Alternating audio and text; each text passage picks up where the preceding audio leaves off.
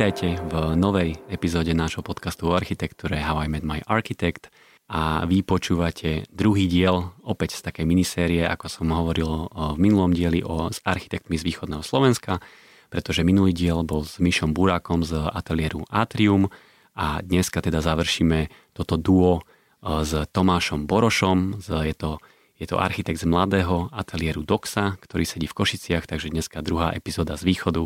Tomáš, ahoj. Ahojte. A veľmi sa teším, ako práve ty budeš vnímať aj rovnaké témy, o ktorých som sa rozprával s Myšom a že to trošku prispieje a, a posklada to takú jemnú skladačku. E, čiže mám tu toho na teba dneska veľa, budeme sa rozprávať o tom, ako si študoval, ako si pôsobil alebo ako pôsobíš na Technickej univerzite v Košiciach. Povieme si niečo o, e, nie o tvojom, ale o vašom ateliéri Doxa. Povieme si niečo o súťažiach, o grafike, kvôli ktorej si známy a možno si aj trošku zafilozofujeme, lebo si sa vrátil aj z Tokia, takže to sú také nejaké základné nosné témy a, a poďme kľudne začať, hej, čiže tak ako som hovoril, začníme uh, možno tvojim štúdiom, pretože ty si teda uh, študoval v Košiciach, bol si aj trošku si zabrdol do Grácu, tak poď sa do toho trošku pustiť tak koncepčne. Keď som sa rozhodoval na akú vysokú školu ísť, tak som sa rozhodoval medzi teológiou a architektúrou. Roky si nepamätám veľmi dobre, ale normálne po, po strednej škole som šiel na talentovky na fakultu umení, na katedru architektúry. Nastúpil som na školu a vtedy sa mi trochu otvoril vesmír, sa mi zdá, že som, ja som predtým ani nevedel veľmi, že čo je architektúra. Môj otec podnikal v oblasti stavebných materiálov, ale vždy som to vnímal iba cez proste hmotu a tehly nikdy som sa nezamýšľal nad tým, že prečo domy vyzerajú, jak vyzerajú a že kto ich vlastne kreslí. Čiže ja som tak uh, precitol až na tej škole a zistil som, že ma to veľmi baví. A, a tak, a v treťom ročníku som si odbehol do Gracu a na Erasmus. Nevedel som dobre po nemecky a po anglicky tak trošku. A mal som to šťastie, že som tam natrafil na pedagóga, ktorý bol Rakúšan, ale bol na vojne v Česku, čiže vedel po česky trošku. Čiže toto ma zachránilo. A s ním som sa skamošil natoľko, že aj potom, potom Erasme som ešte párkrát tam za ním bol, pracoval som tam, zarobil som si tam na svadbu a počas školy. A čo bolo to akože celkom taký, taký vtipný príbeh. Ale máš pocit, že ťa konkrétne to, tento Erasmus nejako ovplyvnil? Pretože toto rieši veľmi veľa študentov, že či vycestovať počas školy, či vycestovať po škole, tak ako konkrétne to teba ovplyvnilo? Myslím, že viac ma ovplyvnilo život v inej krajine ako konkrétne tá škola. Keď tak spätne nad tým rozmýšľam, že to mi dalo asi viac. Aj keď uh, samozrejme aj akože nevyhol som sa tomu porovnávaniu našej malej košickej uh, fakulty umení s veľkým TU Graz a akože je to neporovnateľné. Tá infraštruktúra tej školy to je ťažko porovnať s čímkoľvek, čo som zažil všetky stroje, ktoré sa len dali vyskúšať, všetky 3D tlačiarne, CNC, kúka roboty a všetko tam už v tej dobe proste vo veľkom fičalo a dali sa tam robiť akože veľmi fajn veci. Na druhej strane to bola veľmi veľká škola a to, čo, to, čo mne sa páčilo na, na tom štúdiu v Košiciach, ten osobný prístup, kedy máme v ročníku pár študentov a som tam nezažíval a bol som len jeden z 400. Tuto vieš, čo by som rád ešte ostal, pretože presne toto je také základné porovnanie študovanie architektúry v Košiciach a v Bratislave, pretože toto tiež rieši veľa stredoškolákov, ktorí sa teraz majú prihlásiť a že či do Košíc, kde vás je do 20, alebo do Bratislavy, kde to je do 200. Tak um, ty teda si odtiaľ, hej, čiže ty nám vieš veľmi exkluzívne povedať, že ako to v tých Košiciach je, ale skúsa prosím ťa zamerať možno s tou odpoveďou tak, že či, či vlastne v tom systéme, ktorý tam je teraz nastavený a vieme, že tú školu založili starší bardi, hej, ako je Peter Pástor, že či je tam dneska aj taká mladšia generácia, ktorá to ťahá dopredu a či to teda je na dostatočnej úrovni. Ne, neviem, či úplne tá nejaká taká generačná výmena podľa mňa ešte stále neprebehla, aj keď je to už také, že um, čiže máme tam aj mladších architektov, pedagógov, ale nie je ich akože zase až tak veľa. My tam máme zo pár takých že hlavných ateliérov, a kde stále, stále proste pôsobia aj tí zakladatelia našej fakulty a, a katedry. A, ale v každom z nich sú aj nejakí mladší architekti, kde sa predpokladá, že proste to nejak prirodzene akože prevezmú možno, že časom. A čo sa týka tej kvality, mne sa to ťažko porovnáva. Ja som nikdy v Bratislave neštudoval na STU a viac možno, že poznám ešte aj VŠVU ako STU, túto Bratislava architektúru. U nás um, taká silná stránka našej fakulty je tá, že ak, ak človek vie, čo chce, tak pedagógovia sa snažia spraviť všetko preto, aby ten človek sa venoval tomu, čo ho baví a vynaložia veľké úsilie k tomu, aby mu dali dostatok zdrojov a podporili ho v tom, keď to dáva zmysel, čo robí. Nie je to asi škola, ktorá by sama zo sebe generovala nejaké nové impulzy, sa mi zdá, že z vrchu od tých pedagógov, ale skôr to stojí na tých šikovných študentoch, sa mi zdá. Ale ty si veľmi silná osobnosť, hej, zároveň si architekt e, z praxe, si stále mladý architekt, vieš si veľmi dobre porovnať to štúdium aj s praxou, čiže preto sa pýtam, že ty, lebo viem si predstaviť, že študovať s tebou alebo pod tvojimi krídlami, o to tí študenti majú záujem. Takže dlho som ja sám sebe riešil, lebo ja nie som akože nejaký rodený učiteľ asi. Ja som tak nejak sa tam ocitol a v tej pozícii a stále sa to učím a rozmýšľam, že čo je, čo je vlastne podstatné tých ľudí naučiť. A aj keď teraz zažívam proste tú prax nejakým spôsobom, tak uh, samozrejme asi ako každý absolvent som si prešiel tým, že som zistil, čo všetko ma škola nenaučila a bolo toho, som mal pocit uh, viac toho, čo ma nenaučila, ako toho, čo ma naučila. A, ale počas tých šiestich rokov, no sa to zdá možno, že to je veľa, ale to je dosť obmedzený čas na to, nasúkať do tých študentov niečo. A mne sa zdá, že je o mnoho podstatnejšie ich naučiť koncepčne zmýšľať a byť poctivý v tých konceptoch a úvahách, ako to, že a jak sa robí nejaký inžiniering, alebo že nejakú, nejakú projektovú štruktúru, alebo také veci, ktoré, v ktorých sme my dosť slabí, ako v takých tých praktických veciach. A, a preto aj tieto veci, keď vidím pri tých študentoch teraz, tak e, som e, o mnoho náchylnejších odpustiť takéto chyby, také nejaké technikálie a byrokratické veci. A, a snažím sa ako keby dávať dôraz na to koncepčné zmyšľanie pri nich, vôbec vnímanie sveta a problému a, a vôbec akože riešiť ten prístup e, k priestoru a k architektúre. Nebudem ti dávať takú tú škaredú otázku, že či si myslíš, že škola dostatočne pripravuje tých ľudí, eh, lebo to je niekedy taká ambivalentná a mohol by si dať aj takú vyhýbavú odpoveď, ale dal by som takú konkrétnejšiu otázku, že čo si myslí, že by sa na vašej škole mohlo trošku zlepšiť, aby to celé bolo o niečo lepšie?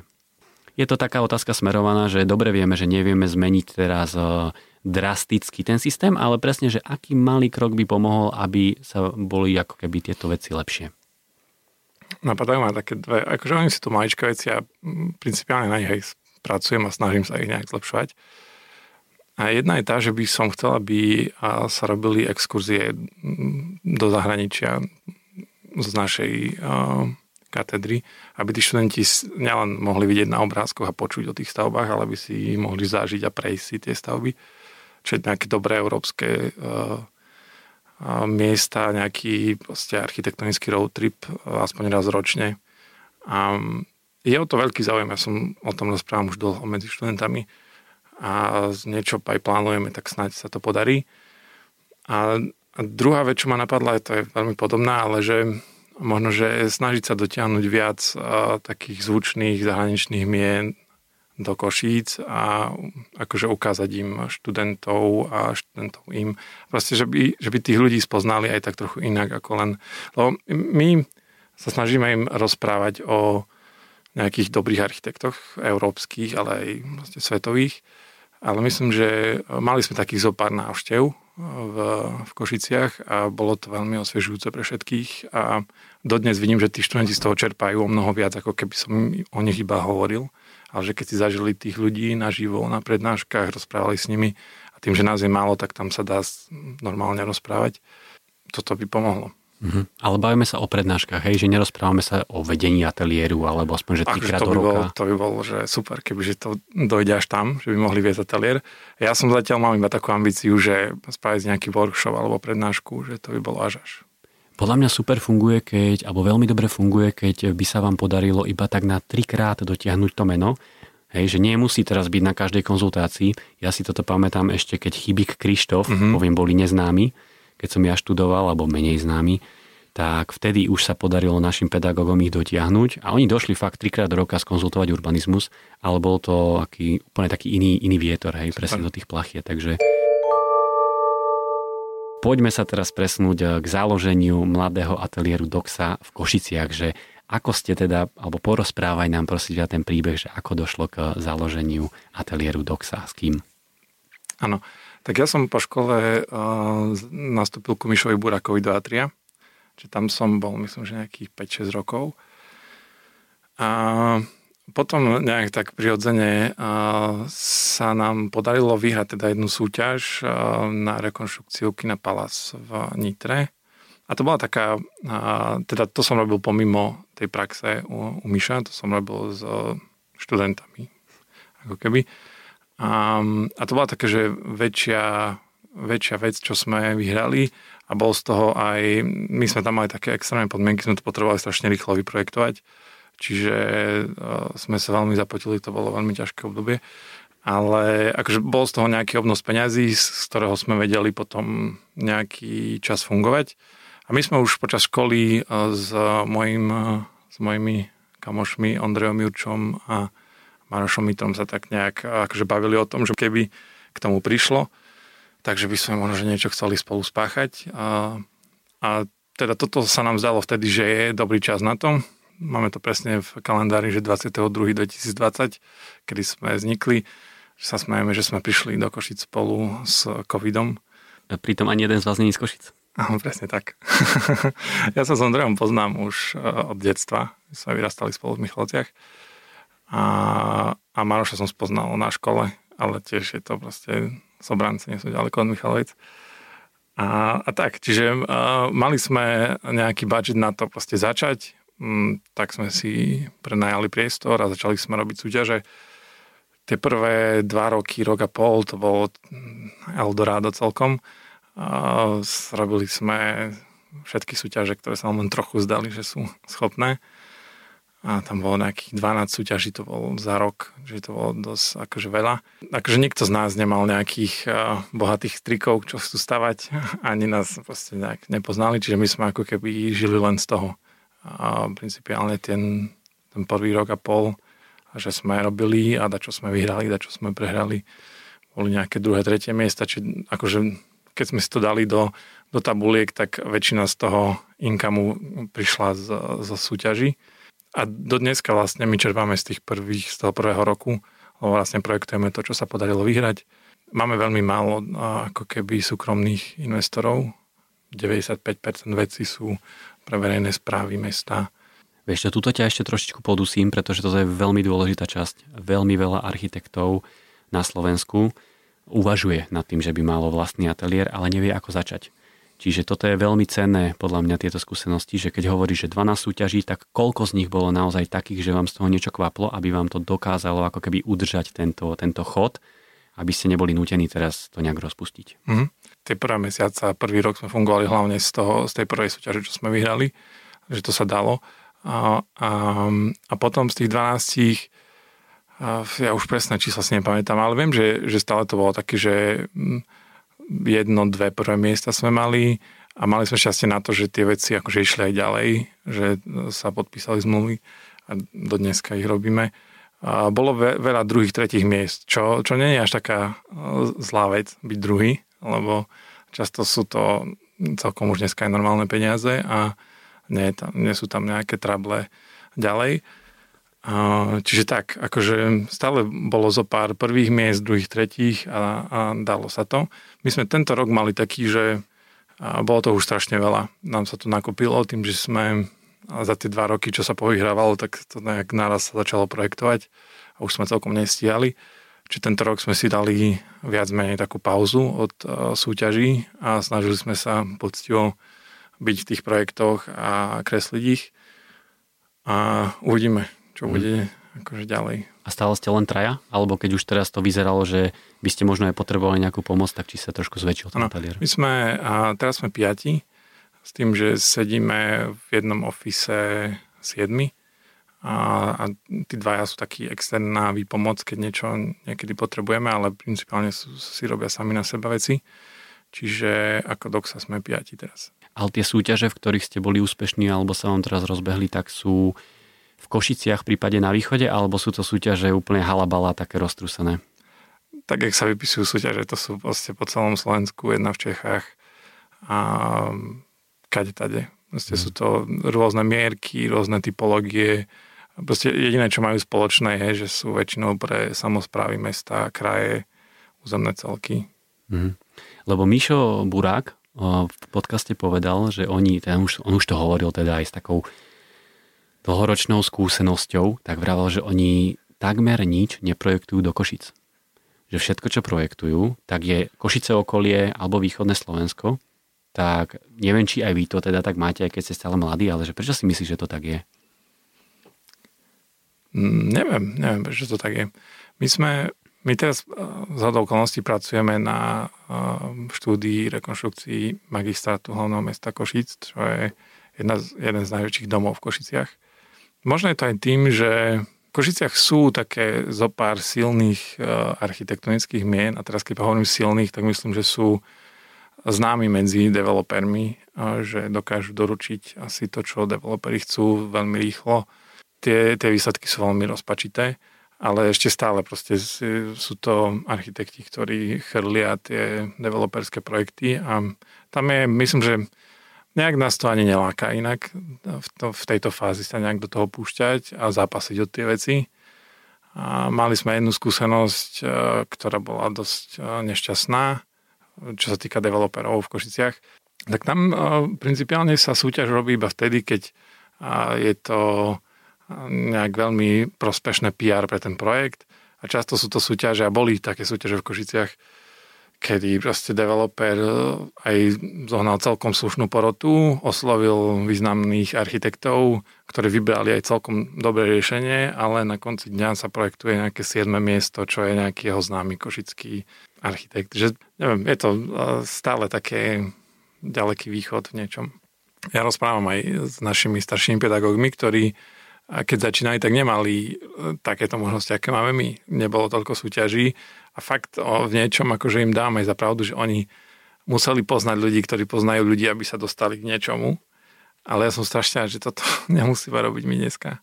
Že mladí architekti majú šancu sa zapájať do súťaží otvorených, transparentných a, a samozrejme všetci sa to učia robiť dobre, ale ja myslím, že už dnes je to na takej úrovni, a aj tie, aj tie poroty, aj ceny, že, že to veľmi výhodné sa zúčastňovať týchto súťaží. Ale taký, ty keď ako keby vidíš trošku aj takú tragikomickú situáciu, ale zároveň ste v tých Košiciach a podľa mňa máte také vnútorné pnutie, že by si chcel tú situáciu zlepšiť, tak, tak nemáš ako keby, nemáte takú ambíciu nejak trošku preniknúť do toho podhubia, aby to sa robilo lepšie? Akože to, keď takto o tom rozprávaš, tak celkom to znie, že by sme to mali. ale Uh, neviem, akže my máme teraz strašne veľa práce, ja mám hlavu proste v, v týchto veciach. V niečom mne sa zdá, že je to taká obkluka, že nám ide hlavne o to, aby sme teraz dokázali doručiť kvalitné projekty, na základe ktorých vzniknú kvalitné stavby. A ak to bude fakt dobré, tak podľa mňa tá verejnosť, aj Košická, akože to uzná a že tak, takto najlepšie a najzdravšie sa dostať podľa mňa k ďalším zákazkám. Že, že tí ľudia, ktorí majú peniaze, budú vidieť, že niekto to vie robiť dobre a proste ti to dajú. A je to podľa mňa o mnoho prirodzenejšie, ako sa teraz nejak snažiť, neviem, akým spôsobom kým dostať. Lebo vy máte už za sebou vlastne tú realizáciu toho redizajnu turistického centra v Košiciach. To není len tak niečo, už len preto, že ste sa teda dostali medzi nominácie Cezar. Takže to je niečo, čo už je aj mediálne sledované na tom, na tom aj košickí bafuňári si vedia nejaké PR spraviť, takže to je teda nejaký odrazový mostík, alebo tak to vnímam. Áno, akože na základe tohto projektu sme robili zo pár ďalších interiérov, čiže to boli vstupné priestory Technického múzea, alebo proste v Kožicách sa to nejak akože roz, rozchýrilo, čo, čo bolo fajn a, a dodnes akože takýto tým, že začíname, je to naša taká prvá nejaká lastovička, aj keď vlastne ten projekt tiež nastal strašne veľa úsilia a spravili sme tam veľmi veľa chýb, ale učíme sa. A teraz, keď už teda máte trojročný ateliér, taký povedzme rozbehnutý, tak dal by si nám nejakú radu, nám a mladým architektom, že ako založiť teda takýto vlastný ateliér vo vašich podmienkach v Košiciach alebo na východe? Ne, neviem, že či to, ako sme to založili my, je jediná možná cesta, ale pre mňa v tom rozpoložení, v akom som bol, to bolo najprirodzenejšie. Čiže my sme sa dali dokopy ľudia, ktorí si nejak rozumejú po tej architektonickej stránke a hneď na začiatku sme si povedali, že chceme fungovať veľmi horizontálne a, a neriešiť nejakého jedného lídra a ostatných ako keby pod ním, ale že všetci sme v tom spolu akože my traja, ja, Ondrej a Majo. My sme mali asi šťastie na to, že sa nám podarilo vyhrať tá prvá súťaž, na základe ktorej sme vedeli akože ten, ten úvod vykryť. A potom proste len tvrdou prácou. Akože mne sa zdá, že tej práci je strašne veľa. A, neviem, asi aj tu, ale na východe určite, hej. A ja už viacerým mladým absolventom som hovoril, že založte si vlastne ateliér a my vám budeme posielať projekty a že kľudne. Podľa mňa tej, tej práce je fakt, že veľa. Tam treba byť e, odvážny. Akože ja, ja nepodceňujem tie roky po škole. Podľa mňa tam je veľmi dobré, keď e, si v nejakom ateliéri a učíš sa. A tie chyby uh, sa vyriešia ešte v ofise namiesto toho, aby si robil nejaké zmetky na stavbách. Je to dosť dôležité obdobie, aby sa absolvent v nejakom kolektíve skúsených architektov niečo naučil po škole ešte. Po pár rokoch je to veľmi prirodzené. Ak to má tú ambíciu, tak treba to robiť. To som veľmi rád, že si to takto milo spomenul, pretože naozaj je veľké množstvo architektov, ktorí prišli z východu študovať do Bratislavy a aj by sa radi vrátili na východ, ale majú pocit, že sa to nedá, pretože tam není robota a tak. Hej, čiže som rád, že som takto povedala a som veľmi zvedavý, či sa vám niekto ozve, ak toto teda počul um, pretože do architektonických kuloárov tento podcast už trošku presiakol, uh-huh. takže to by bolo veľmi milé, pretože naozaj, ja si tiež myslím, že je tam čo a je tam aj veľa kvalitnej architektúry, takže poďme si dať iba takú jednu referenčnú otázku, že, že čo by si odporučil teraz uh, študentom architektúry z Bratislavy, ktorí idú do Košíc, tak čo by si im odporúčil, že by si mohli spozrieť, že čo je tam taká, taká nejaká poctivá architektúra z rôzneho obdobia? Tak určite tie veci, ktoré akže súčasné, ktoré boli aj medializované, tak uh, rekonštrukcia kasární, Kultúrpark je proste stále podľa mňa, že veľmi dobrý priestor. A on tak ako keby ako starne, tak sa tak s ním ľudia viac zžívajú. On tak trošku špinavie ten priestor a myslím, že mu to ešte viacej pristane teraz. Akurát včera som ho ukazoval v jednej francúzskej návšteve architektov a boli z toho veľmi nadšení. A takisto potom v Mestskom parku máme zo pár stavieb, ktoré sú, akože ja myslím, že zaujímavé pri najmenšom. Je tam rekonštrukcia bývalej plavárne, taktiež na Kunsthalle, čo to je tiež zaujímavá stavba. A potom možno, že z tých starších, tak magistrát mesta Košice a Bielý dom Košický je 70. roky, 70. 80. roky a je to veľmi zaujímavá stavba a vôbec ten príbeh tej stavby, hovorím, že to je jedna, to je 26 tisíc m štvorcových, jedna z najväčších administratívnych budov v Košiciach, ale vôbec tak nevyzerá tak veľko a to bolo aj vďaka tomu, že e, šikovný architekt to vyhral a tú súťaž vtedy a je to veľmi zaujímavá architektúra. To je tiež vec, ktorú sa snažím ukazovať ľuďom, keď prídu do Košic. Mm-hmm. Čo napríklad e, krematórium v Košiciach. Ja som sa no. tam bol pozrieť, takže to mám zažité dva týždne Dobre. dozadu. Čiže môžeme si veľmi v krátkosti povedať aj niečo od, o tejto stavbe od eh, Pavla Meriavého. Áno, je to tiež veľmi silná vec, takisto jak vaše krematórium tuto v Bratislave, ale mne sa tam, a nikdy som tam nebol na žiadnom pohrebe. Ja stále tam chodím iba akože obdivovať to takto a, pomimo. Ale veľmi sa mi páči, ako tá stavba reaguje na to okolie, ten, ten les. Nebol som tam teraz po tej rekonštrukcii, sa priznám. Neviem, ty si to asi zažil už zrekonštruované. Čiže to si ešte pôjdem pozrieť, že ako to dopadlo, tá rekonštrukcia. Mm-hmm. Bolo veľmi milé, že som tam bol a dalo sa dostať dnu, pretože keď prídeš do Bratislavského krematória, tam je to zavreté, čiže tam neexistuje iný spôsob ako, ako mhm. počas mm-hmm. pohrebu mm-hmm. ísť dnu, ale tuto to bolo otvorené a to bolo fajn, že si to človek mohol prejsť. Dokonca tam bola taká milá teta, ktorá nás zobrala aj do backstageu, k, teda k peciam, k, akože to Wow. bol taký potom už iný zážitok, hej, ale však aj to sa navrhuje, ale tak dobre, tu nebudeme teraz, hej, aby nám neodpadli nejakí posluchači, ale bol to, bol to fakt akože super zážitok si prejsť celú tú stavbu. Mm. No. Tak to musím ešte. Skúšaj, lebo keď budeš olizovať fasádu, možno tá teta upratovačka dojde, povie, že si architekt a, a hneď ťa vezme hej, a Dúfam. Hej, no, takže... takže toto sme si dali. Máme ešte nejakú stavbičku, takú v Košiciach, čo by si odporúčil teraz zrekonštruovaný dom Urban, fasáda od Rúženy Žertovej napríklad, veľmi pekné aj s, Áno, s grafickým design manuálom, že sa Áno, podarilo tvorcom to dať do jedného šatu, že tam není 500 farieb rôznych lúok, rôznych firiem napríklad. Toto je veľmi pekný príklad aj súčasnej rekonštrukcii. A my máme v Košiciach eh, organizáciu, iniciatívu za modernú architektúru a oni sa veľmi snažia o to, aby práve tieto stavby, a či už je to tento obchodný dom alebo ostatné, a teraz sa rekonštru- rekonštruuje kino družba tiež eh, akože fajn stavba.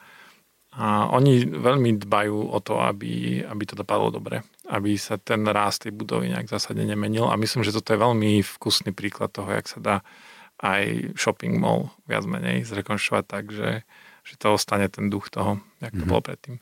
Trošku pri tých interiéroch o, má občas pichá srdce tam, ale tá fasáda, tá fasáda, že to prežila, je super. Tak to si pôjdeme ešte pozrieť, ale pre obchodné domy, napríklad hej, obchodný dom Dargov, No, to keď ideš okolo, to máš pocit, že to sa nedá zbúrať, lebo to, je, to sú robustné, poctivé materiály a to je fajn, že tam vidíš, že to prežije 40 rokov bez problémov. Hm, a prežije to dokonca aj tie zásahy nešťastné nejaké interiérové, že stále mám pocit, že aj keď veľmi nekoncepčne sa do toho zasahovalo kade ako, tak tá robustnosť toho stále je obdivovaná. Poďme trošku spraviť krok späť, sme si tak odleteli do referencií a poďme sa ešte porozprávať o vašom ateliéri a vašej tvorbe. Tak tam, tam tiež vidno, že aj v tej tvorbe kladiete dôraz na koncept, tak prosím ťa, toto nám trošku opíš tento váš prístup k tvorbe versus dôležitosť toho konceptu a pretavenie konceptu do reality. My principiálne v rámci ateliéru fungujeme tak, že sa veľmi veľa rozprávame. A niekedy až človek má pocit, že strácame čas, že nepracujeme, ale že sa rozprávame o tých veciach. A myslím si, že toto je, že pri tých rozhovoroch, a to sú veľmi akože podstatné rozhovory, aj keď možno niekedy tak nevyzerajú, ale tam sa ako keby a, z- zisťuje a rozhoduje o tom, že čo je vlastne podstatné a čo je nepodstatné pri tých návrhoch. A nejak sa čistí tá myšlienka, aby na, na konci bol ten koncept, keď o ňom rozprávame, keď to je taká chiméra trošku, aby on bol veľmi jasne čitateľný, pochopi, pochopiteľný, prezentovateľný a veľmi veľa sa rozprávame o tom, že ako vlastne vyčistiť ten náš návrh tak, aby to fakt bola, že veľmi čitateľná a jasná myšlienka pre kohokoľvek, či už pre lajka, alebo pre uh, odborníka porodcu, keď sa bavíme o súťažiach. Čiže takto ako keby pracujeme na ateliéri a je to veľmi nejaký horizontálny systém, kedy fakt sa snažíme ako keby nosiť na tie naše porady rôzne návrhy, kade čo kto po večeroch si doma na, naškicuje, nakreslí a je to nejaká tak, taký zhluk rôznych nápadov, z ktorého sa potom nejak demokraticky snažíme vykryštalizovať ten jeden najlepší. To znamená, že vy riešite tie projekty spolu, že ich nemáte tak podelené, že ste tam traja až piati a že každý má vlastne to svoje vlákno, ktoré si robí. Snažíme sa riešiť čo najviac projekty spolu. Nevždy sa to dá, máme ich podelené tak, že každý má na starosti nejaký, ale ten, to na starosti u nás znamená to, že stráži deadliny, pušuje, keď treba riešiť nejakú administratívu okolo toho, ale a zodpoveda aj za to, aby proste včas bolo doručené, čo treba. Ale ten návrh sa snažíme ako keby čo najviac riešiť spolu. Ale zase máš pocit, že ste si po tých troch rokoch našli nejaký systém, pretože trošku to môže znieť aj tak nesystémovo, vieš, že tu teraz deadline, tu mi pomôž, robíme to spolu, že, takže máte v tom systém? Nevždy pokladáme nesystémovosť u nás za nejakú vec, ktorej sa treba bať, ale snažíme sa samozrejme v tom celom korčovať tak, aby, aby to dávalo zmysel. Máme pravidelné porady, kde proste sa stretáme a vieme, že si vyhľadiť čas na to sa rozprávať o tých veciach. A je to podľa mňa veľmi veľa o komunikácii, lebo proste dá sa to, my každý deadline, už ktokoľvek ho má na starosti, riešime spolu a snažíme sa proste si vypomáhať ale je to len o tom plánovaní a, a komunikácii medzi sebou. No a ty teraz, keď zažívaš samozrejme úplne prirodzene tie rozhovory s klientmi, s investormi, tak ako funguje táto služba architekta na východnom Slovensku? A pochopenie toho, že tá služba niečo stojí, vypýtanie si honoráru za tú službu, ktorý na prvú sa môže zdať, že je nejaká veľká čiastka, pretože toto si klienti veľmi často neuvedomujú, že čo je za tým všetko. Mm, mm. Tak ako funguje táto služba architekta na východnom Slovensku? Tým, že my máme veľmi veľa projektov, ku ktorým sme sa dostali cez súťaže, tak uh, samozrejme nevyhli sme sa ani tomu, že sme tieto veci riešili a riešime aj nejaké súkromné veci, ale uh, akože je to uh, veda sama o sebe, tá komunikácia s klientami. Ja sa snažím stále uh, voči ním vystupovať tak, aby som si vybudoval čo najväčšiu dôveru a sme si vybudovali čo najväčšiu dôveru, aby vedeli, že vieme, čo robíme a, a že nám môžu dôverovať. A čím viac nám dôverujú, tým ten výsledok je lepší. A, ja si myslím, že mali sme možnosť pracovať a pracujeme aj pre principiálne našich rovesníkov, ktorí akože svojou poctivou prácou sa dostali k nejakému obnosu peňazí a, a chcú stavať a riešia aj také developerské nejaké projekty, menšie samozrejme. A, a pri nich ne, nemáme žiadny problém s tým. Oni vedia, že čo stojí práca a nemáme žiaden problém a, ako keby sa dohodnúť na, na normálnych podmienkach projekcie. Čiže samozrejme mali sme aj také, kde sme sa nedohodli a že to skončilo. Mali sme také, kedy sme zobrali zálohu a proste to nevyšlo a, a proste to skončilo nejak v polovici a prešli sme si kadečím, ale toto je výhoda tých architektonických súťaží a že myslím, že dnes sú tie podmienky nastavené vo väčšine prípadov veľmi dobre voči um, projektantom. A je to tam proste černé na bielom um, už dopredu viete predpokladanú hodnotu zákazky, čiže viete za čo, o čo súťažíte, ja myslím, že to je veľmi fér pravidla nastavené. Vy ako takí teda stále koncepčnejší architekti, tak ste v pozícii, kedy aj trochu odmietate zákazky, aby ste si trošku budovali nejaké to meno, pretože viem si predstaviť, že teraz ešte to bôž, keď si povedal, že vaši rovesníci, tak to sú niekedy klienti, ktorí tým, že Tomáš Boroš je môj dobrý kamoš a architekt, tak ja idem za ním, lebo niečo potrebujem, ale keby on ťa nepoznal, tak by za architektom nikdy nešiel. A keď tento typ klienta, ktorý primárne nesleduje architektúru, tak má tu nejakú svoju predstavu o tom, čo chce, ktorá sa veľmi často nezhoduje s tou tvojou predstavou, respektíve nevie ti dať ten priestor, aby ty si mu ponúkol tú, ponúkol tú svoju službu a nevie ti vložiť tú dôveru, tak toto sa vám deje napríklad? Áno, akože uh, my odmietame celkom dosť zákazok a hlavne takých, tak keď už tušíme úplne, že z, už z toho oslovenia väčšinou cez maily alebo tak, keď tušíme, že, že to nedopadne dobre, že to bude mm, za málo peňazí, bude nás to strašne veľa a budeme iba nervózni z toho, že, a, že proste iba zápasíme s tým klientom, tak a, e, proste odporúčame aj iných architektov, veľmi často proste posúvame veci ďalej, keď sa dá. My sa na to snažíme občas pozerať aj z tej druhej strany, že nie je jednoduché byť dobrým klientom pre architekta, lebo my nie sme úplne jednoduché typy osobností často veľmi tvrdohlaví, e, proste robíme veci, ktorým oni, tí bežní, akože naši klienti nerozumejú, že je to v niečom, akože nie je to jednoduché a kebyže sa predstavím sám seba na tej druhej strane, tiež asi, neviem, či by som mal toľko trpezlivosti sám so sebou, ale zatiaľ, čo sme brali, ako keby súkromné zákazky, tak to bolo fakt, že sme boli presvedčení buď o tom, že, že tí ľudia na druhej strane uh, za nami neprišli len preto, že nás poznajú ako keby, že sme nejakí známi, alebo že nemajú za kým ísť, ale že zhruba vedia, čo robíme, ako robíme a že prišli za nami preto, že chcú od nás návrh. A vtedy, a vtedy sa ako keby ten, ten nejaký základný level je o mnoho, ten základ je o mnoho pevnejší, na ktorom sa dá stavať. Že nemáme dobré skúsenosti, keď, lebo my sme, prvý rok sme boli, sme mali ateliér, taký maličký priestor na skoro na hlavnej v Košiciach a strašne veľa ľudí chodilo okolo, my sme mali také veľké dvere otvorené do Korán a proste veľa ľudí prišlo iba tak z ulice, že čo ste a čo robíte a že aby som potreboval niečo.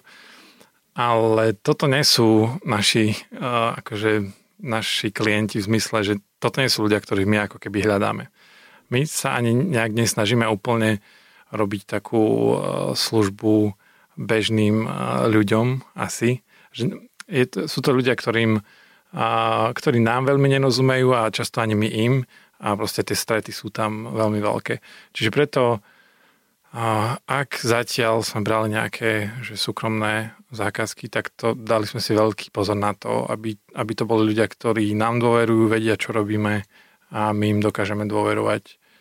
A takto to viac menej funguje. Mm-hmm. Ktoré fázy projektu dokážete obsiahnuť? Pretože neviem, či robíte aj realizačný projekt, že na to tá kapacita 3 až 5 je dosť málo, hlavne keď robíte viacej projektov, tak ktorým častiam projektu sa venujete? Kedy ako? Akože my to pri každom projekte nejak vyhodnocujeme a na čo si ešte trúfame, na čo už nie.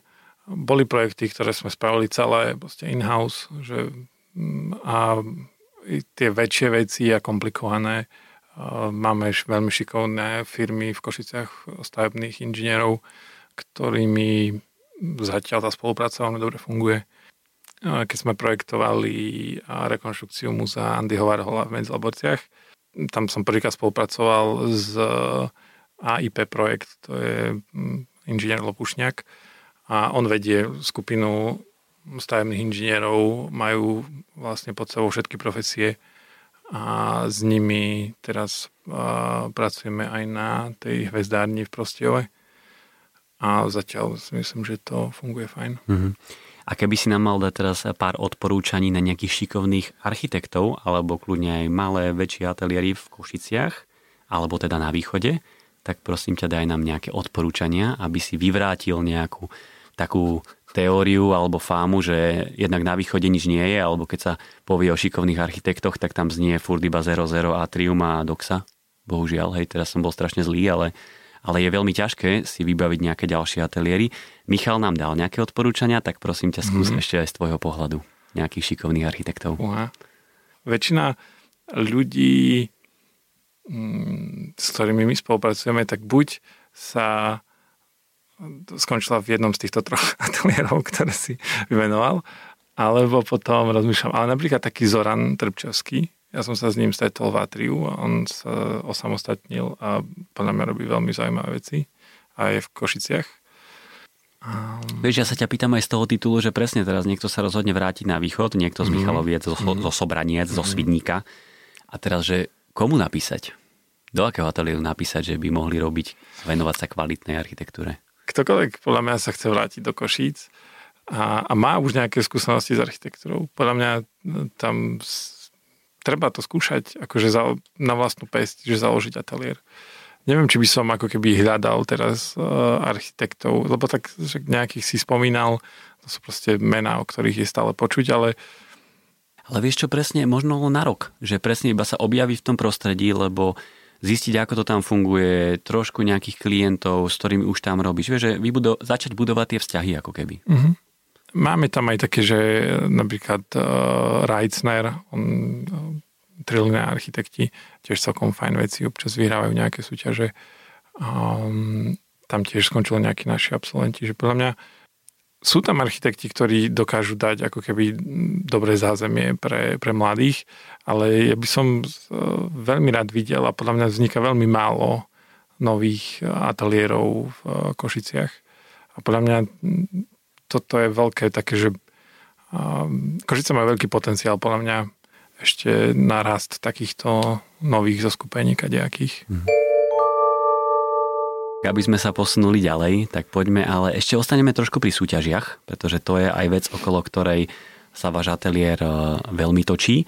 Tak poďme si povedať tak koncepčne, že keď robíte súťaž, Akú dôležitosť prikladáte samotnému návrhu konceptu a grafickej prezentácii? o nič nám nejde.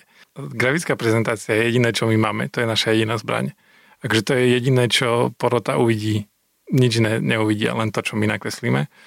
A, a preto sa snažíme proste, aby to bolo čo najlepšie. To je akože veľmi jednoduchá vec. A darmo, a to ja študentom stále hovorím, ste darmo budú celý semester veľmi poctivo pracovať keď to, čo oni nakoniec vyprodukujú, ten grafický prejav a model a poster, a keď to proste nebude dostatočne reprezentovať to, čo oni robili celý semester, tak to je zbytočné. Proste, to je vlastne jeden výstrel, ktorý všetci máme pri tých súťažiach a buď to vyjde, alebo nie. Čiže uh, asi aj preto to, to riešime celkom, uh, aby takisto proste tá koncepcia bola čitateľná a, a aby to bolo vkusne, kultivovane odprezentované, aby to uh, aby tá prezentácia neuputovala pozornosť na veci, ktoré nie sú podstatné, ale naopak proste zvýrazňovala veci, o ktoré nám ide pri tom návrhu. Teraz to ne, nemyslím to kriticky, ale vy ste presne ten prípad, ktorý má veľmi silný grafický narratív a niekedy sa stane, že presne sila grafického narratívu úplne keby tak preválcuje ten samotný mm-hmm. návrh, až sa niekedy ten návrh stane nečitateľný. Mm-hmm. Že preto sa ťa na to pýtam. A sa toto deje, tak je mi to ľúto, že sa to deje. A, že, že naša e, grafika prevalcuje náš návrh a že sa stane nečitateľným. Lebo o to nám celkom nejde. Aspoň... Ale to som fakt nemyslel, že to je váš hey. prípad. Je, váš prípad je ten silný grafický narratív, ano, nie, že sa tam vytráca koncept. To ano, som ano. vôbec tak nemyslel. takže... Ale tak e, my, teda neviem, či môžem hovoriť za nás troch, ale asi hej že my všetci proste máme radi grafické veci, každý troška z iného asi smeru. Mňa viac baví tá kreslená grafika. Zase Majo je náš dvorný výzoškar a on je zase, zase skvelý fotograf a proste má oko na dobré fotky a tým pádom proste robí aj dobré výzošky keď to tak veľmi laicky poviem, proste tá krása v tých veciach nás baví a, a chceme robiť veci, dávame si pozor, aby sme robili čo najmenej veci, ktoré si nechceme dávať do portfólia alebo ktorým sa nechceme chváliť. Čiže keď už do niečoho investujeme, tak chceme to spraviť tak, aby sme na to boli hrdí, vedeli to prezentovať, aby nás to nejakým spôsobom reprezentovalo a, a robiť čo najmenej veci, ktoré sú proste e, také, ktoré nechceš ukazovať Teraz sa akože točíme okolo tej, tej grafiky, pretože ty si naozaj tým známy, teda, ty si teda hlavný, hlavný grafik eh, tých, eh, tých obrázkov, ktoré, ktoré vidíme, alebo ako to je? Nie, nie som hlavný grafik. Eh, ja dokonca poslednú dobu tak kreslím veci, ale žiaľ nemám až toľko času, ak by som chcel na to, lebo mne to zaberá celkom dosť času, keď niečo mám akože nejak graficky dobre spracovať ale aj, aj tí ľudia, ktorí sú u nás zamestnaní, a proste mám, v týchto veciach si rozumieme a ja sa nemám problém podpísať pod tie grafické veci, ktoré od nich ako keby vychádzajú. Čiže niekedy kreslím veci do projektov, ale určite nie všetky projekty sú pod mojou nejakou taktovkou grafickou, mm. určite nie. Lebo to sú až také ilustrácie, až tak by som to nazval. Ja som dokonca čítal pod nejakým tvojim komentom na Instagrame, že o, pán Boroš, vy by ste mali robiť uh, ilustrácie do kníh alebo niečo také. Čiže nechcel si sa ubrať aj takýmto nejakým smerom? Ja, trošku som mal čas. Uh, veľmi ma to baví a, a je to možno, že trochu, ja som to objavil aj pri mojom vedúcom, asi pri Kobanovi. A pozdravujem do nemocnice teraz akurát. Ale on, on je človek, ktorý dáva veľký dôraz. Je to architekt, pod ktorým som ja vyrastal a dodnes proste pod ním som v ateliéri na škole. A on je človek, ktorý veľmi sa snaží vštepovať do svojich študentov to, že to prepojenie medzi hlavou a rukou musí byť čo najprirodzenejšie. A proste každý študent u neho musí mať proste zápisník, a na počítači sa kreslí až posledné týždne a proste druhú väčšina semestra, proste všetko sa nosí ručne. A, a on veľmi sa snaží budovať ten, ten vzťah, že proste premýšľam rukou. A on má takú veľmi ešte svojskú kresbu, ktorá a mnohým nepríde nejaká pohľadná. A, a väčšinou na konci dňa tie jeho ilustrácie sú proste jedna veľká čierna machuľa, ale on v tom vidí všetko, čo do toho nakreslil. A on to ma niekedy dokáže fascinovať, ako on dokáže nakresliť e, všetkých rezí danou budovou do jedného, do jednej škici, pod to všetky podlážia na seba do jednej škici a fakt ty sa s tom úplne že strácaš, ale keď si pri tom, jak to kreslí, tak fakt tie veci tam vidíš uh, všetky a má to svoju hĺbku a je to, akože uh, asi myslím, že som v tomto ovplyvnený veľmi ním. Ale teda ty ako mladšia generácia už tie tie ilustrácie a celý ten grafický prejav vzniká teda v digitálnom prostredí, že to všetko duchcíš na tablete. Teraz väčšinu veci áno, ale uh, väčšinou to, čo už kreslím na tablete, som si nakreslil x krát do, uh, ručne do zošita a že tie nápady vznikajú v skicároch, v zošitoch. A ako dlho trvá vyrobiť to v tom tablete, pretože ono, keď sa pozrie človek na ten obrázok, alebo kľudne poslucháči si môžete nájsť aj Tomášovú diplomovú prácu, čo bol názor na, na Múzeum moderného umenia v Helsinkách, Guggenheim. To bolo x rokov dozadu, tak ty si mal taký anti-Guggenheim a, tá téma bola teda, že Guggenheim v Helsinkách vlastne nemá čo robiť a to je veľmi silný grafický tiež prejav. Tak koľko vzniká takýto jeden obrázok? Koľko ti to trvá? Asi to záleží na tom, že, že čo to je, a každý asi inak, ale tak ja som schopný možno, že za pár dní, teraz myslím, že večerov, keď si k tomu, lebo tieto veci väčšinou robím po večeroch a po nociach, keď mám čas. Čiže taká, taká jedna grafika od toho nápadu po, po to, čo zavesím potom na Instagram, to sú nejaké 3-4 večery. Počkaj, o 3-4 večery sa bavíme o jednom formáte, o jednom obrázku, mm-hmm. hej? A to kedy prosím ťa stíhaš, keď máš 3 deti? tak keď všetci idú spať. A koľko spíš denne? No to je dobrá téma. Chceme sa o tomto baviť? Neviem, dôležitosť spánku. Možno, možno teraz nám to celé zaklikne, vieš, že vlastne pedagóg, vlastne. prax, deti, grafiky, že ty vlastne spíš 4 hodiny denne a vtedy pochopíme, že aha, dobre. Nie, nie. Tak uh, hovorí sa, že keď si v dobrom psychickom rozpoložení, že nepotrebuješ spať 8 hodín denne, ale stačí ti trošku menej tak ja sa snažím byť v dobrom psychickom rozpoložení a spať trochu menej ako 8 hodín denne.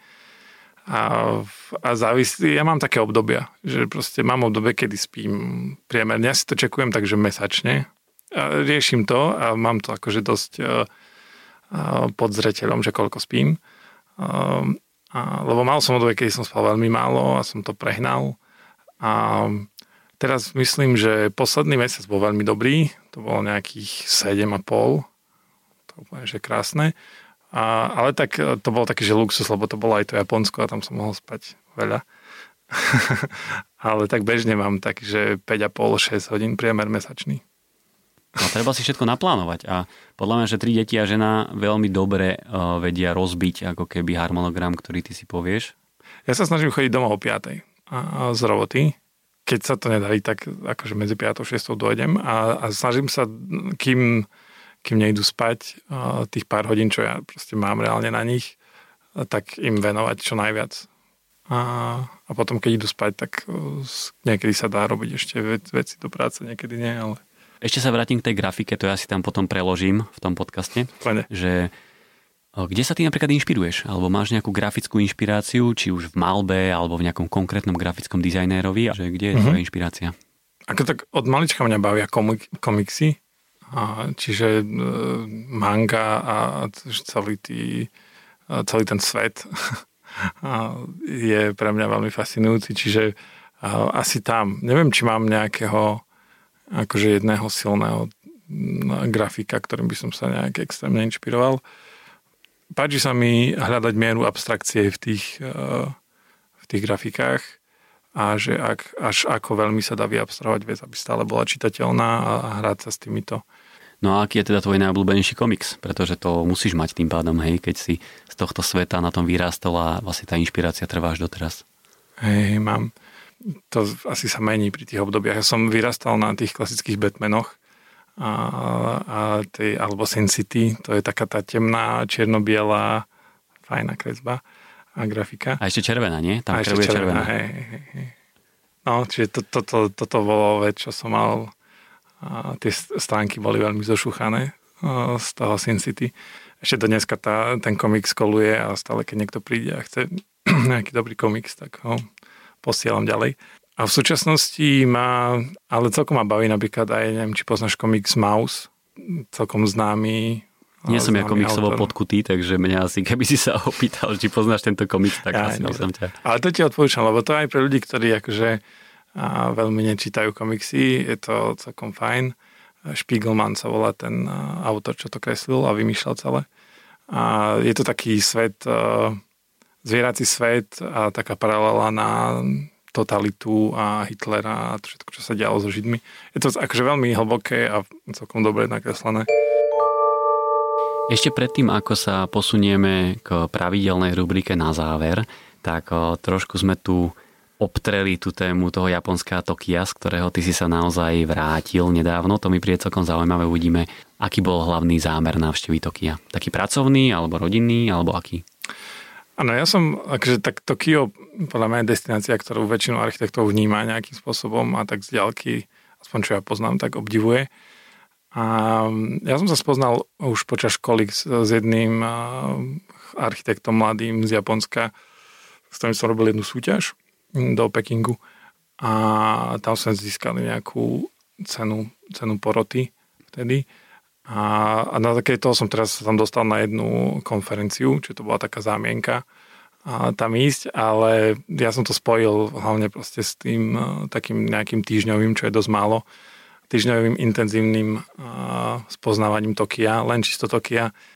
Tá japonská kultúra, ktorá v sebe sklbuje také úplne iné vnímanie priestoru podľa mňa a, a tí architekti akože sú v niečom taký veľmi špecifický spolu s tou mangou a s tým grafickým prejavom, ktorý oni majú a vlastne mi je veľmi blízka. Mm-hmm. A vlastne tam akože všetci ľudia v metre majú v ruke telefón, ale nepozerajú si TikToky, ale proste si čítajú komiksy.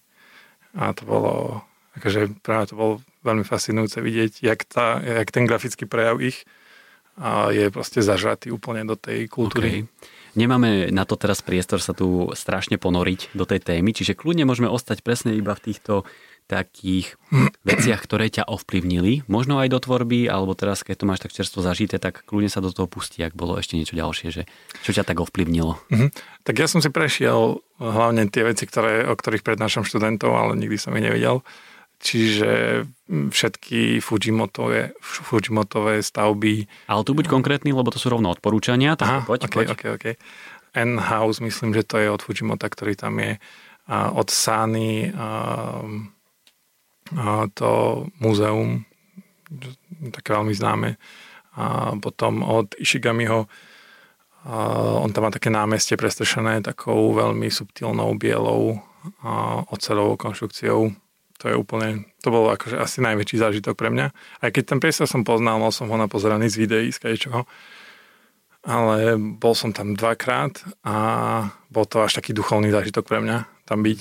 Akože je to geniálna, geniálna stava. V niečom som po dlhom čase mal znova tam pocit, že, že to dáva zmysel, čo robím a že ten priestor vie byť strašne silný pre ľudí a dokáže veľmi vplývať uh, veľmi tak uh, explicitne na človeka. Že to nemusí byť len uh, poskytnutie prístrežku a aby ľudia nezmrzli, ale že to dokáže byť veľmi až duchovná, duchovná vec, to, to čo robíme.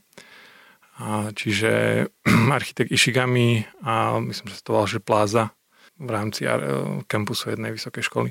Mňa celkom bavilo akože túlať sa tými perifériami Tokia a, a nasávať proste tú architektúru ich tých šialených urbanizmov, nalepených domov jeden na druhý a, a, a občas proste som len trávil čas tým, že som skúmal úplne že bežné domy, ktoré tam sú a trávil som čas len tým, že proste som obdivoval tie ich uh, zmysel pre detail a takú tú jednoduchosť uh, tých, toho stavania, tých betónových stavov, ktoré tam majú a tak. A Moriama House bol veľmi zaujímavý od... Uh, to je tiež Sana. sana. Hey, je tiež sana. Hey, hey. Tam je ten film, že Moriama San. Áno, si videl? Áno, videl som, hej. A to, to, bolo, to bolo tiež jedno z takých prekvapení, lebo proste od prvého ročníka sa učíme o, o tej stavbe. A byť tam vidieť tú stavbu, ale už nie tak ako z tých fotiek Instagramových na blízkanu, ale takú tú bežnú, ošúchanú, zarastenú, nepokosenú trávu. Ale že, že ten priestor veľmi funguje, ten vnútorný medzi tými blokmi a že zrazu to dávalo úplne iný zmysel, aj ten koncept celý. A bolo to akože toto a, a to námestie bolo taký, že najväčší asi zážitok. Dobre, a teraz taká tá škaredá otázka, že odniesol si si vyslovene niečo konkrétne, čo by si teraz možno sa snažil pretaviť do svojej tvorby? Môžeš povedať, že nie, akože hej, ale že ti niečo tak zarezonovalo. Rád by som povedal nie, ale asi by to mal pravda. mne, mne sa zdalo, že, že oni v tej kultúre mm, maj, a nemám to naštudované, ale mal som taký veľký pocit z toho celého pobytu tam, že síce to bol proste mm, veľmi urbánny výlet, ale mali sme tam aj zo pár možností sa podnoriť do tých parkov, ktoré sú v Tokiu. A mal som pocit, že oni aj pri tej architektúre a v tých parkoch to bolo vidno tiež, že majú k tej prírode úplne iný vzťah ako my. A že my síce si ju dokážeme užívať, ale taká tá zvláštna úcta, ktorú oni k nej, aj v tých stavbách to bolo vidno, že k nej prejavujú veľmi veľkú úctu. A hlavne v, v tých Ishigamiho stavbách som to cítil tiež, že, že proste taká ľahkosť a spojitosť e, s, s prírodou. A vedieť, vedieť podať tú architektúru tak veľmi a to, čo, o čo sa snažíme čisto, jednoducho. A hlavne proste taká tá ľahkosť tých jeho konštrukcií, to ma veľmi fascinovalo. Neviem, či to je to, čo si chcem zobrať, neviem, či je to ako keby prenesiteľná vec nejaká, ale rozmýšľal som hlavne nad tým vzťahom k, k planéte a vôbec k prírode. Tá interpretácia toho, ako prepojíš tú architektúru s prírodou, sa dá urobiť na XY spôsobov, takže to základné uvedomenie je podľa mňa veľmi dobrý odrazový mostík do akejkoľvek tvorby a do akejkoľvek typológie. Mm. Takže veľmi pekne si to povedal a poďme sa teraz naozaj posunúť do pravidelnej rubriky na záver. To je rubrika, mm. ktorá čaká každého hostia. Otázka číslo jedna. Aký je tvoj najobľúbenejší neúspech? No, my sme prehrali strašne veľa súťaží. A prehrali sme ich viac, ako sme ich vyhrali, čo je asi bežná vec. Ale bolo zo pár takých súťaží, ktoré ma veľmi mrzeli, že sme, že sme prehrali. Um, a občas rozmýšľam nad tým, že čo by bolo, kebyže ich vyhráme. A hlavne ma mrzia také, kedy sme do tých súťaží, lebo my často zapájame aj tak iných architektov alebo našich kamošov, aby s nami spolupracovali. A mali sme zo takých, kde nás bolo strašne veľa. Bolo to, že 12 architektov rôznych e, z celého Slovenska sme sa tak nejak naši kamoši pozberali a robili sme jednu zahraničnú súťaž. A bol to že geniálny projekt podľa mňa. A tu sme prehrali. Um, ale je, je to asi pre mňa jedno. Ja sa snažím ako keby nespájať úspech a neúspech uh, so mnou samým. Že nesnažím sa myslieť si, že keď vyhrám súťaž, som lepší architekt. Uh, lebo to by znamenalo, že keď prehrám, som horší. a to si nemyslím. Čiže, a toto bola jedna súťaž. Bolo to na rekonštrukciu synagógy uh, pre UNESCO v uh, Sýrii. A robili sme to dlho, bol nás veľa a prehrali sme a dodnes proste ten projekt je veľmi významný pre nás a akože toto je možno, že taký neúspech, ktorý ma mrzel, ale uh, pamätám sa, že vtedy som im všetkým tým 12 písal presne to, čo som teraz povedal, že, že si nemyslím, že, že sme zlí architekti, lebo sme prehrali a, a že si to proste, lebo videl som, že ich to mrzí všetkých a že si to netreba spájať ako keby. Aká je tvoja najhoršia vlastnosť? Ja dokážem sa veľmi nadchnúť, e, veľmi rýchlo sa dokážem nadchnúť e, za nejaké veci, v ktorých vidím nejaký potenciál a ťažko sa mi dokončuje. E, čiže akože učím sa to, však tá naša profesia nás to všetkých učí, ale dokončovať veci, doťahovať ich do, do konca, nestrácať trpezlivosť časom, aj keď sa veci naťahujú, to je také, že s tým zápasím. Aká je tvoja najlepšia vlastnosť? Ja neviem naj, najlepšia vlastnosť. Ináč toto sa často stáva, že človek vidí tie svoje zlé stránky, ale pochváliť sa, byť si vedomý mm. svojich kvalít, ktoré každý z nás má, to býva problém. Takže My sme mali teraz s kolegami, tými dvoma, taký uh, intenzívny team building, taký profesionálny s, s vedením a tam sme sa rozprávali o našich vlastnostiach, dobrých aj zlých. Tak poviem to, čo povedali oni principiálne tá, tá moja negatívna vlastnosť, že sa dokážem nadchnúť pre, pre vec, je aj, aj tá moja asi najlepšia, že dokážem, ak, ak v niečom vidím zmysel, dokážem obetovať strašne veľa preto, aby, aby som sa tomu venoval. A vraj dokážem veľmi rýchlo spracovávať, teraz keď, keď sa bavíme o architektúre, tak keď začneme nejaký projekt riešiť, tak vlastne v tom v tom švungu dokážem byť veľmi efektívny a dokážem veľmi rýchlo chrliť nápady v zdanlivo normálnej kvalite. Byt alebo dom? Dom. Ja som vyrastal v dome, teraz bývam v byte. Asi No to je zase, keď sa do toho zamotám, tak mi vidí, že byt. ale, ale nie, akože dom, e, dvor, alebo dvor asi, lebo proste môžeš ísť von a, a byť e, v záhrade, riešiť veci vonku okolo domu. To ma strašne baví. Vyrastal som takto a myslím, že skončím v dome. A vy ste teda v tom dvojizbovom byte, ktorý je aj na Arch-Info? To je dvojizbák. to je krásny trojizbák. Krásne veľký trojizbák. Krásny trojizbák pre piatich ľudí, tak prosím ťa, skús len tak veľmi e, rýchlo opísať, ako sa naháňate okolo kúpelky, alebo ako sa tam vlastne pomestíte. A zatiaľ to funguje celkom fajn, lebo chlapci sú mali ešte. A, ale kúpili sme si záhradu pri Košiciach e, začiatkom pred prázdninami a lebo už trošku tak cítime, že, že to tlačí jemne. A skôr akože sme rozmýšľali nad tým, že, že keď vyrast, proste asi to nefunguje, keby sme tam mali troch tínedžerov v tomto byte. Na to, že to byt, máme obrovskú obývačku. Je to podľa mňa o tom nejakom nastavení fungovania, lebo proste v tom, v tom byte aj riešime kóly, aj uspávame deti, aj proste všetko sa deje principiálne v rôznych kútoch jedného priestoru. No a kde sa toto presne deje? Je tam, sú tam štyria ľudia, hej, manželka varí, tri deti sa naháňajú, ty potrebuješ riešiť kol, prípadne robíš si grafiku, potrebuješ nejaký svoj priestor, tak kde sa toto deje? Ty potrebuješ sluchátka s dobrým noise cancellingom. Ďakujeme za toto odporúčanie, výborné. Takto nie, sa riešia problémy. A môžete mať aj 7 detí, stačí dobré sluchatka vybavené. A to, že ti nie. skáču po hlave, to tam vôbec sa nedeje. Nie, ale tak akože to hovorím, že ja, ja keď som doma, keď prídem z práce, až kým proste oni všetci nezaspia, sa snažím proste byť s nimi. Uh, ak, akože tie veci sa snažím riešiť, uh, kresliť a riešiť koľko, keď oni idú spať. Ak sa to nedá, že sa to prekrýva, tak je to celkom akože održku je to iba o tolerantnosti jeden voči druhému a o tom, že keď moja manželka má kolo, tak sa snažím proste riešiť s deťmi také veci, aby sme ju nerušili a naopak. Mm-hmm.